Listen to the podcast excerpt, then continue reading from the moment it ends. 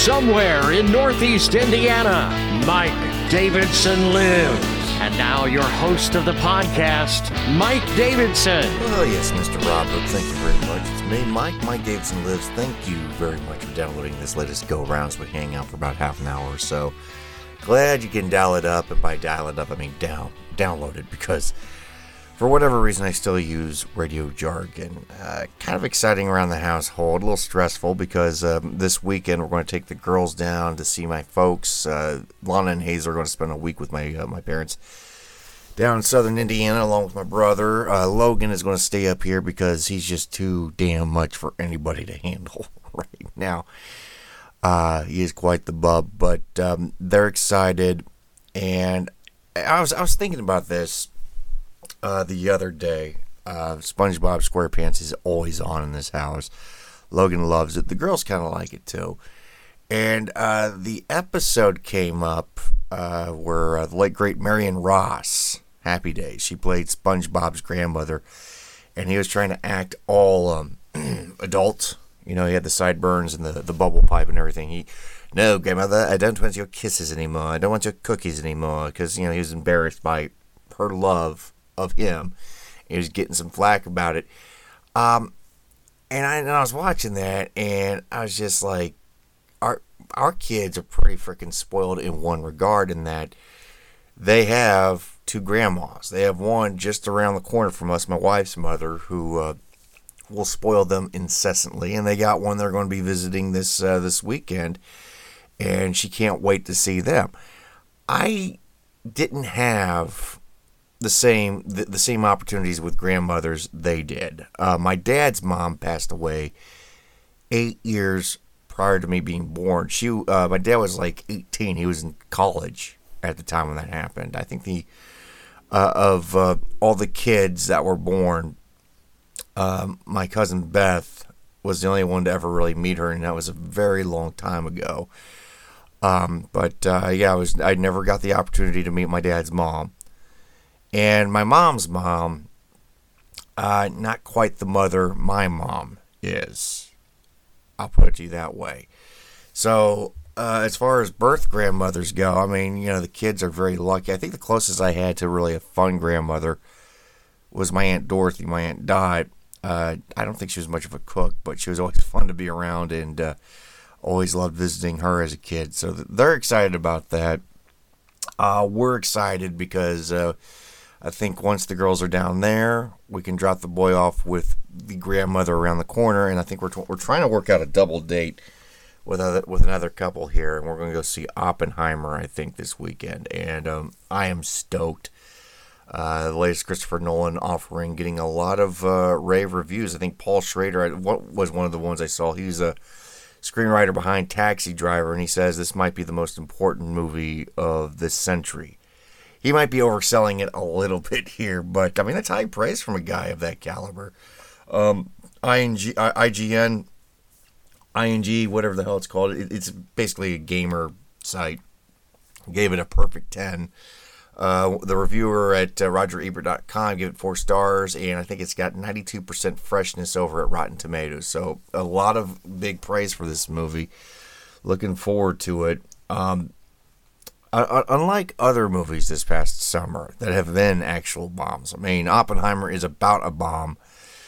A lot of bombs this summer, and uh, the DCEU is dying a uh, painful death. Because, um, I mean, no, nobody saw Shazam 2. Nobody saw The Flash. Uh, you got Blue Beetle coming out, which I think will be kind of a, a, yawner, and then you got Aquaman 2, which is still doing reshoots, and it's due to drop at the end of this uh, this year.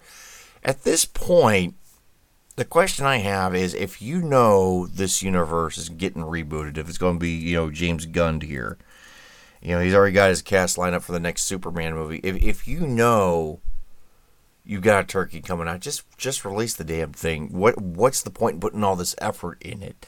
You're just burning through cash like you're Disney but you're Warner Brothers, which is only kind of sort of worse than Disney right now. By the way, uh, pictures have leaked online of the latest Disney offering, uh, Snow White and the Seven Dwarfs. They're, they're, well, it's not the Seven Dwarfs, that's the thing. Uh, another live action reboot of a beloved classic. You know, you had Snow White, the Seven Dwarfs, the Evil Queen. Well, because dwarfs are not inclusive enough, they're now like seven magical forest beings. So I don't. I think it's just going to be called Snow White. But pictures leaked online of these um, of these characters, and at first, you know, Disney was like, "No, no, no, they're stand-ins. That's not the uh, the actual final shot." And then they pretty much confessed afterward, "No, the, yeah, that's that's how they're dressed." And and to describe them, well, I mean, it's on it's on the Mike Davidson Facebook page, but uh, to describe the way they look, they look like they just set the city of Portland on fire again. That's the best way I can say it. They they look like uh, hippies, and it's yeah, it's cringe 100%. Uh, Critical Drinker, by the way, uh, put out a video criticizing this and brought up how Peter Dinklage. I, know, I, I talked about this at the inception of this uh, podcast a couple years back. Uh, how Peter Dinklage was offended that uh, you know we're going to have dwarves in this movie and it's just going to mischaracterize dwarves and it's just going to be a bad look. And there's only like one dwarf among the seven magical people, so there are six taller people that are now magical beings, and each of those war um, uh, roles could have gone to an actual dwarf, an actual small person, uh, who could have used that to uh, elevate their career a little bit. But no, because we're inclusive, because we're so inclusive now, we have to exclude other groups. That's inclusiveness is almost kind of a mirage when you think about it, and it kind of sucks because these actors didn't get the opportunity that they should. These these smaller actors,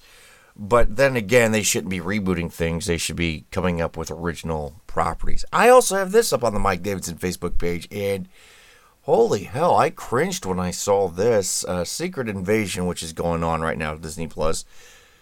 Nobody's watching it, um, and then you had She Hulk earlier in the year, and everybody's trying to forget about that. Uh, combined, the two shows' budgets combined, $437 million. Each of these shows for one season, $200 million to produce. And all anybody can remember is uh, the twerking she hooked it at the end of one episode. That's bad. And and you don't have uh, the subscription rate to, to back up those numbers. That's why Disney's lost like $800 million uh, so far this year. $437 million budget for two shows. Two shows. And these are like six, seven, eight episode shows.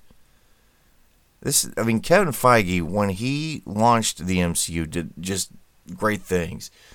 But now it's become kind of a joke. And what do you have to show for this? What justification do you have to keep Kevin Feige on as a showrunner, as a producer for the MCU, especially when everything outside of Guardians 3 and No Way Home has basically been an embarrassment?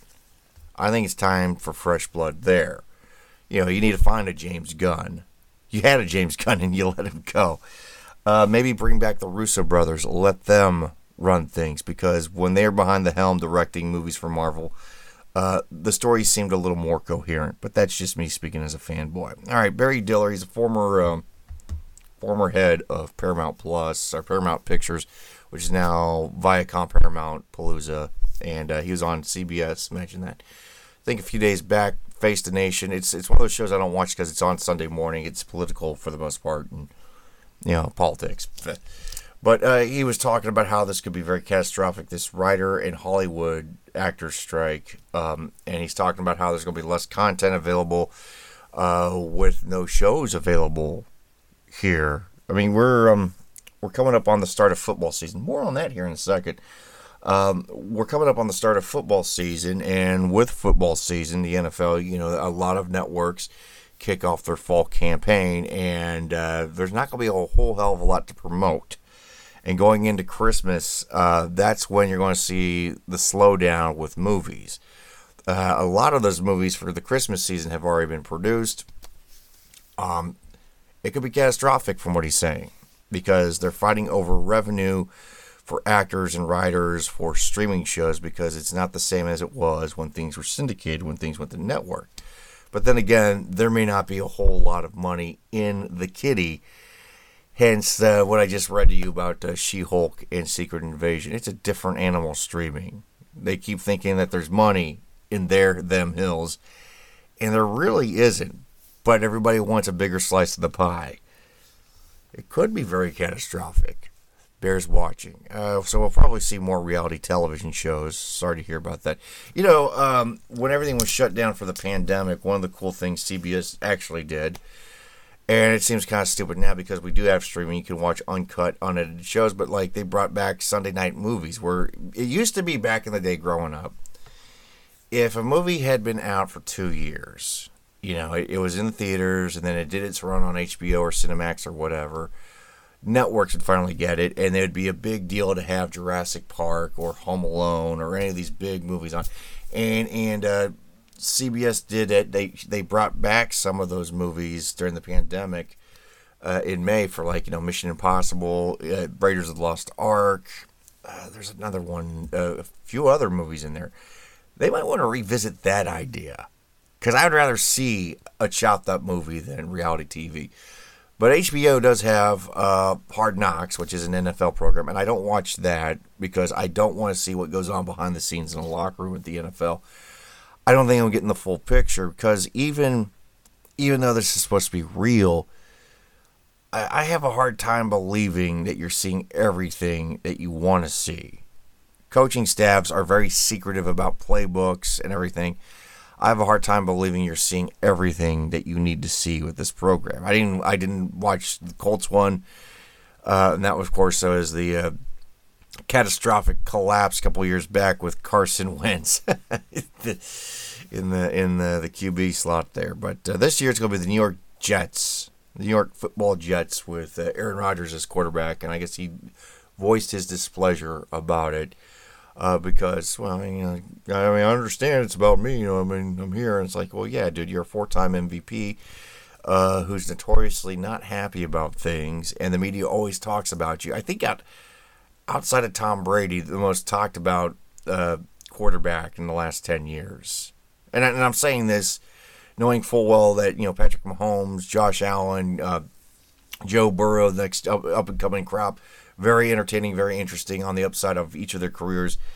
We're still talking about Aaron Rodgers. And so, yeah, the, the big market, New York, HBO, Aaron Rodgers, lightning bolts in terms of attention. No duh, they're going to be talking about you. But I'm just, I'm just not a big fan of the concept. Like I said, you're not seeing everything. That's that's why I'm not really into that sort of thing. Okay, uh, Jason Aldean, he's got this uh, new song out uh, what's it called? Try doing that in a small town, and uh, everybody's saying that this is inciting violence.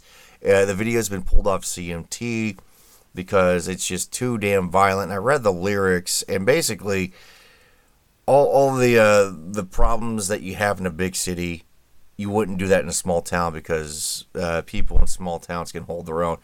I think there's a degree of truth to that because uh, you know when you're in a big city, you expect others to do things for you. You know, you're more inclined to go to the cops, go to the fire department, uh, you know, call 911. But if, but if, as you've seen in some of these viral posts about San Francisco, cops really don't give a shit if someone's broken into your car.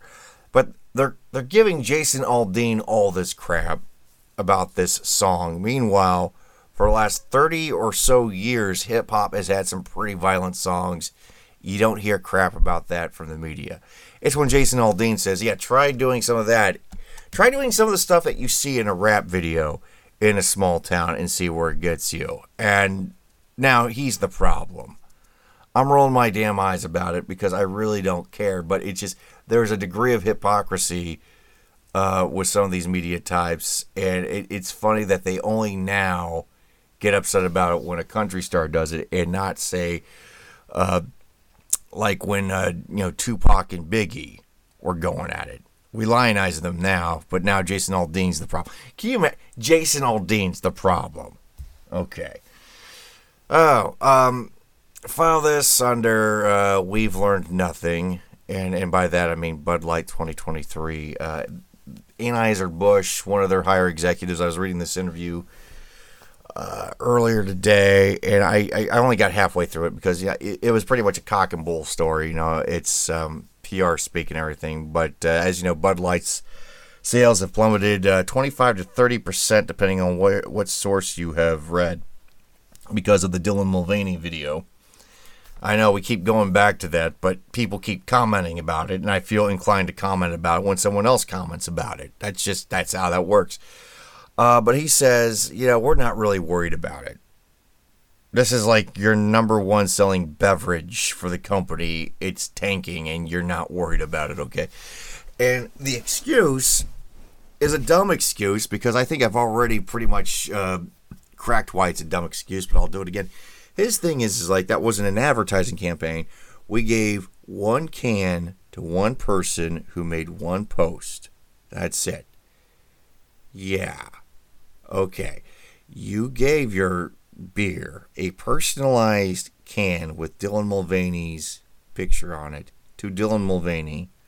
Dylan Mulvaney, whose Instagram has 1.8 million viewers, followers. That's just Instagram. I don't know anything about Dylan's Twitter, Facebook, uh, Friendster, Google Plus, whatever.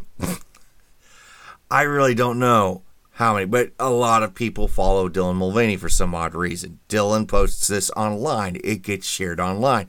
Millions and millions of eyeballs see it. Millions and millions of eyeballs that don't necessarily agree with Dylan Mulvaney. Yeah, just one post to one person with one can. That was it. You meant nothing by it. Okay. I tell you what, if, if it means nothing, cut Dylan Mulvaney another check, give Dylan Mulvaney another personalized can, let Dylan Mulvaney post another Instagram video. Let's see where this goes. Because you wandered into politics and you reaped the, the whirlwind with that sort of thing. And what kills me, again, I've said this before, Bud Light was already an inclusive beverage because it was being drank by both social conservatives and gay people alike. It was when you wandered into this that the social conservatives pulled back and said, Yeah, we're buying something else. And then when you kind of sort of not really tried to walk it back, you had gay bars in Minneapolis and Chicago said, Nah, we're done with you too. Like I said, you've got plenty to worry about there, guy. All right, so we're done with talking about that for this time around. Uh, Threads is dead, by the way. Uh, they launched that last week. I, I, I, hinted at this last podcast, but because there are so many people that hate Elon Musk and hate the fact that uh, we're not censoring people enough, and I've got my problems with Elon Musk, but I mean, eh, not to the point where I have this rabid hatred for the dude. Uh, you know, Zuckerberg launched Threads, and everybody's saying, "Oh, this is gonna be great." He's already got 75 million people uh, signed up, and by 75 million people, some of these might actually be people, not bots or burner accounts, but 75 new accounts signed up. And now uh, they're encountering many problems. The engagement from uh, the first week went down from, was it 20 minutes to just seven minutes. So already it is a fraction of what it once was. And it's just been a week and the the signups have been slowed down. Uh, the engagement has pretty much collapsed. It's it's not looking all that great, and they're now having to limit data, which a lot of people were criticizing Elon Musk for. Like he was limiting data just to cut down on some of the uh, data scraping, as they call it. So Threads is already struggling, and it's it's shocking for uh, for a company that gave us uh, the metaverse. To, yeah to uh, to have another bomb on their hands, but there it is. They're trying to copy a formula that that's already been done. And the thing is, is Meta already has Instagram and Facebook. They already have ways to engage people. They already have rules for their sandbox. For them to create another sandbox that looks just like Twitter isn't as innovative as people think it is.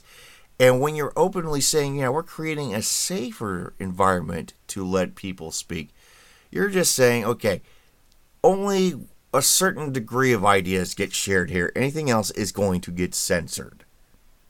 And it's just not going to work out. And it was amazing all the astroturfing that this uh, the media was doing, saying, "Oh yeah, now there's multiple ways to get your information." And Twitter's struggling. Twitter's that, and Twitter's uh, data really didn't change all that much. Uh, its engagement really didn't change all that much uh, during uh, Threads of Palooza, which is now pretty much behind us.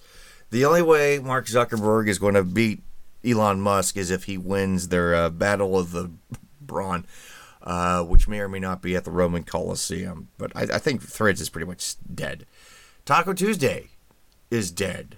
Well, it kind of is. No, it's it's not dead. It's liberated. Uh, for years, Taco John, a regional taco restaurant, uh, it's a chain restaurant, uh, trademarked, copyrighted this thing, trademarked it because it was their thing. Nobody else could use it. Nobody at all.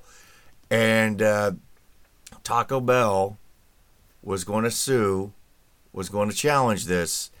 And this week, Taco John says we give up because we can't afford the legal fees. And I'm just thinking, finally, that greedy corporation with 400 locations that trademarked this uh, this thing that everybody has a right to uh, was defeated by that small mom and pop taco stand known as Taco Bell, which has 8,200 restaurants worldwide, owned by Pepsi, by the way.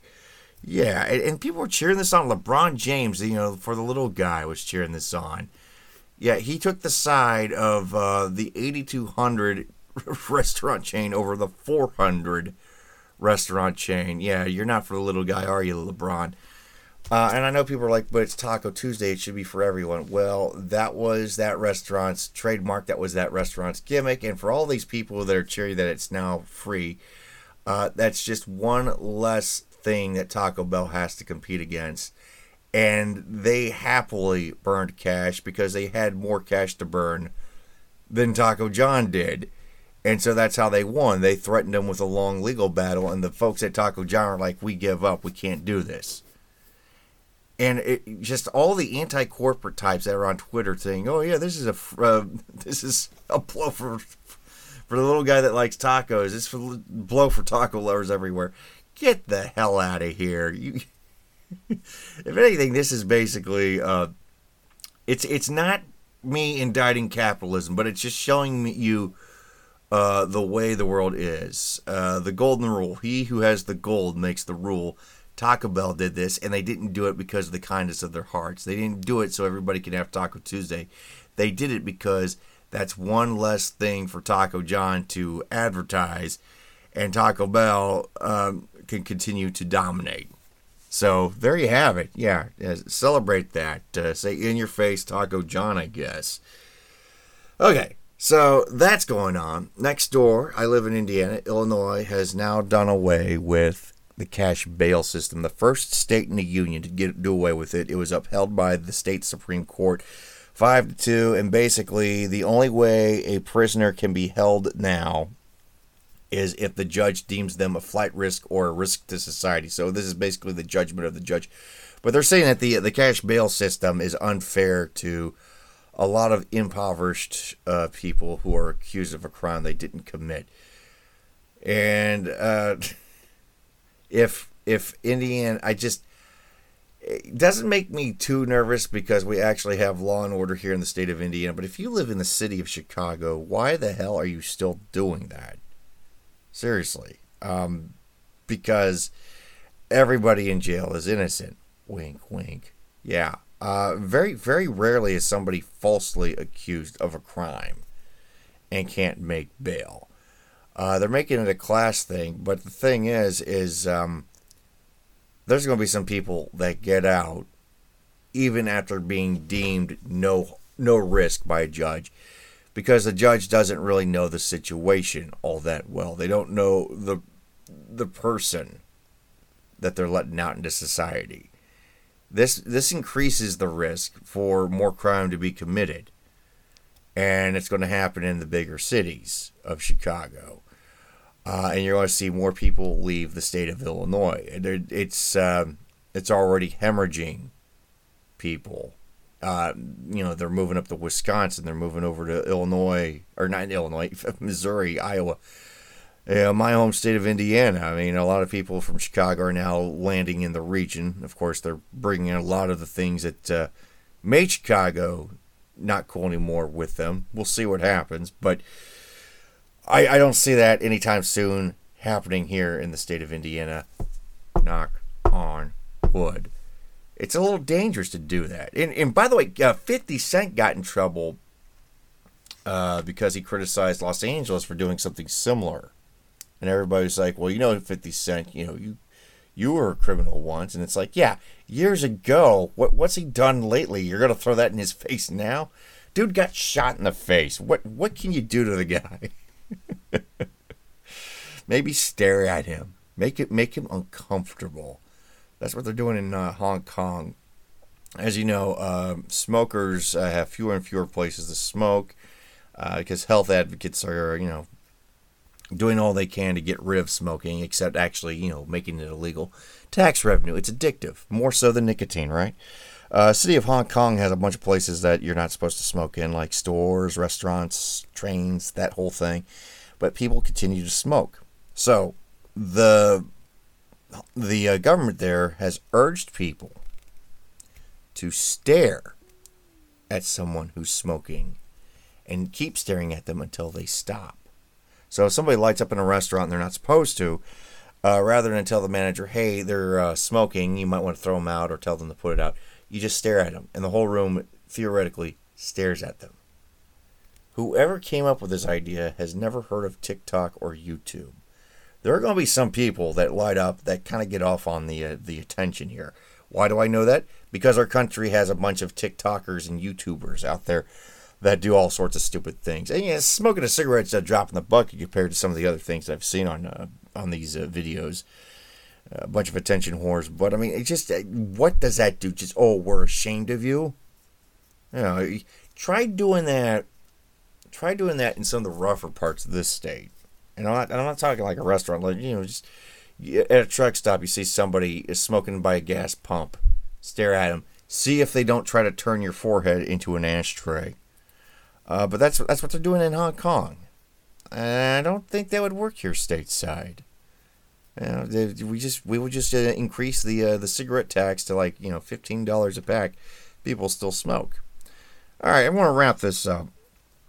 And it's a, it's I, I, I shake my head, I roll my eyes, because this happens every friggin' summer. It feels like. And you know, in a place that attracts as many people as it does, yeah, there's going to be some people that test limits, not necessarily smoke, but they're, they're going to do things they're not supposed to. And it's Yellowstone National Park. I'm not talking like, you know, teasing the bears or, you know, skinny dipping in Old Faithful RIP if you decide to do that. Uh, it's just every summer somebody gets gored by another bison. And it happened again this past week. Got the story linked up on the Mike Davidson Facebook page. Like th- these women were walking in the field, they walked near a bison, and one of them got gored. I don't know the extent of this woman's injuries. Yeah, I hope she pulls through, but it still seems very stupid to walk this close to something that big with pointy effing horns. But that's just me. You know, this sort of thing never happens in a Holiday Inn. You know, you, you don't get gored by a bison in a Holiday Inn. Um, I think I would rather much. if if I could stay in a place with air conditioning, uh, some cable television to pass the time, and then you know free continental breakfast in the morning, I'm good. I don't need to go out and tease the pointy cows like so many people do from California. All right, with that all said and done, I am done. Until next time, stay fresh, cheese bags. You've been listening to Mike Davidson Live. Be sure to check him out on social media. Like him at facebook.com backslash mdavidsonlives. Follow him on Twitter. Look for at Davidson Live.